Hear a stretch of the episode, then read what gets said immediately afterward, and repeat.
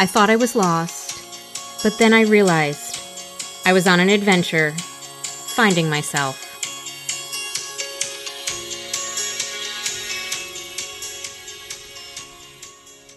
Do you know an organization that is looking for a keynote speaker, retreat speaker, or workshop host?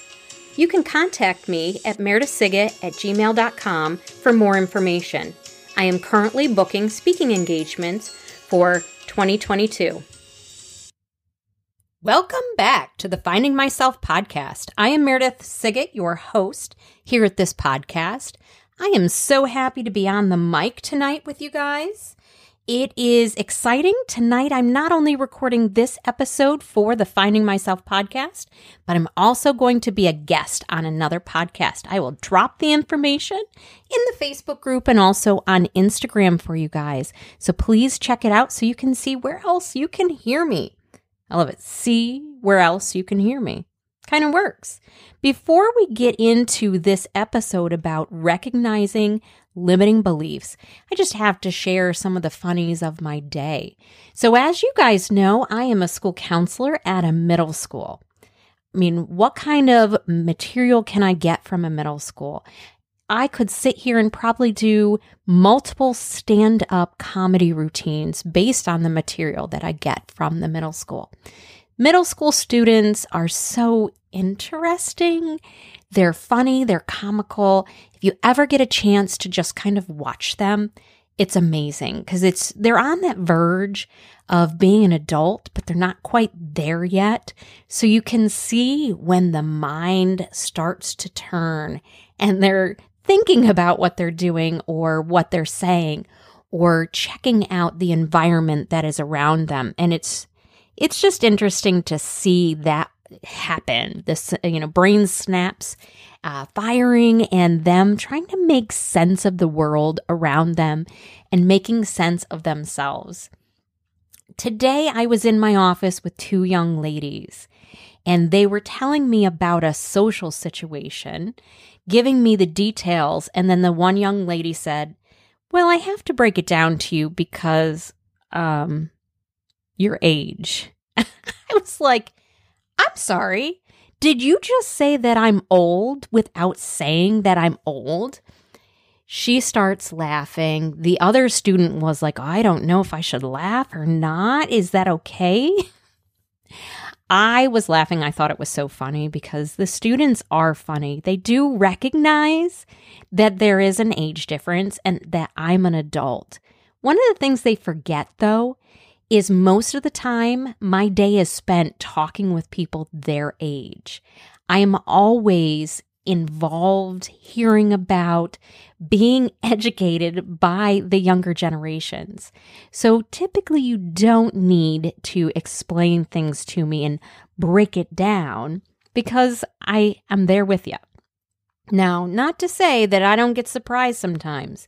There are situations where, after a session with a student, I have to go Google something in Urban Dictionary because they've used a term that I'm not familiar with.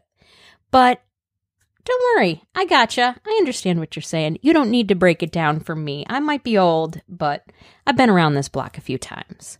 Just thought I'd share that with you a little peek into what life is like at a middle school. So today is talking about recognizing limiting beliefs. I hope today is an opportunity for you to think about this and how limiting beliefs may play into your life and use this as a pep talk or motivation to do something about it. I will be following up this episode with a guest that is going to talk to us about crushing those limiting beliefs. So hang on with me, hold tight, because we will be giving some more strategies on how you can deal with those limiting beliefs. So today I want to talk about the limiting beliefs and then highlight two limiting beliefs that I suffer from. And I'm going to use that term specifically that I suffer from. You've heard me talk about one of them before, but there's another one that maybe is a little outside of the box that you might not have thought of. But going back to this idea of limiting beliefs, limiting beliefs are any of those thoughts that you have that are putting you in a box, that are keeping you to that straight and narrow path that has been put before you. Those restrictions that either other people have put on you and your thoughts, or that you have come up with. A lot of times we're not totally aware of those limiting beliefs that we have. We just have been told things over and over again, or we grew up in a house that thought a certain way and we were never introduced to another side of those thoughts. I'm going to give you a really clear example. I grew up in the 90s. In the 90s, there was the push to go to college. In my house, we just were expected to go to college. Not that anyone said that to me, but just the activities and the conversations that were had always pointed to college. I did not realize that there was another path out there. So while many people think that it was a good way of thinking, the pushing towards college, it still was a limiting belief that college was my only option. As we know, there are other options out there. But if you limit yourself to one way of doing things, that is a limiting belief. Now, I do think college worked out for me and and that's okay, but it was really interesting when I came to the realization that I never even considered not going to college. It just wasn't in my reality that I could think about a different way of doing things or taking a gap year or a year off from college to find myself before going on to college. That just wasn't in my thought process. And to be very honest with you, it wasn't in the thought process of the other friends and peers around me. We were just in a community within a time period that college was the ultimate. The college was the only option that was relevant. So that's just an easy example to share with you about those limiting beliefs. Limiting beliefs sometimes might not be good or bad, but in the point of being limited, that's where you have to question it. It was limited for a reason, and is that reason uh, valid? Is it just a bias that is out there again, the bias of college that if you graduate college, if you go to college, you're going to get a better job, you're going to make more money. Well, after studies, we've seen that that's not necessarily true. We also have a lot of examples of people who took a different path, have less debt, and maybe started the career a little bit faster, had a portfolio to use to climb that success ladder. So there are other ways of getting that information, getting to that ultimate goal than just one way. Now, I want to talk about those two ways, two limiting beliefs that I suffer from that I don't think I'm alone. So, out there, raise your hand if you have a tendency to lean towards being a perfectionist. Yep, many of us do. Perfectionism is something that we do to limit ourselves to how we do things. Things are done one way, so that is perfect. And there isn't, in our view, because it's limiting, other ways of doing things. Additionally, we don't necessarily take the time to evaluate or research or analyze other ways of getting things done because we want it to come out perfect. So we try to control what we're doing instead of explore, to try things out, to possibly fail. I know, big word, fail, and learn from our failures. Many people who are perfectionists don't want to do something if they can't do it perfect. So we don't even let ourselves fail, which we know that failure is another way of learning. But if we don't allow ourselves to fail, we're missing out on opportunities to learn, but also to cope with that idea of failing. And that's not doing us uh, that's not doing us any service to avoid those situations. Perfectionism, as we know, is also a coping mechanism to avoid criticism. Now, criticism doesn't have to be always in a negative sense. Criticism actually can help move us forward, give us information to do things differently, do things a little bit better, um, to make those tweaks that are needed to have that feedback. But by being perfect to avoid that, again, we're learn we're losing that learning opportunity. So perfectionism isn't an ultimate goal. It really isn't the wonderful grass is greener on the other side. It is really limiting us and limiting our ability to move forward and be successful.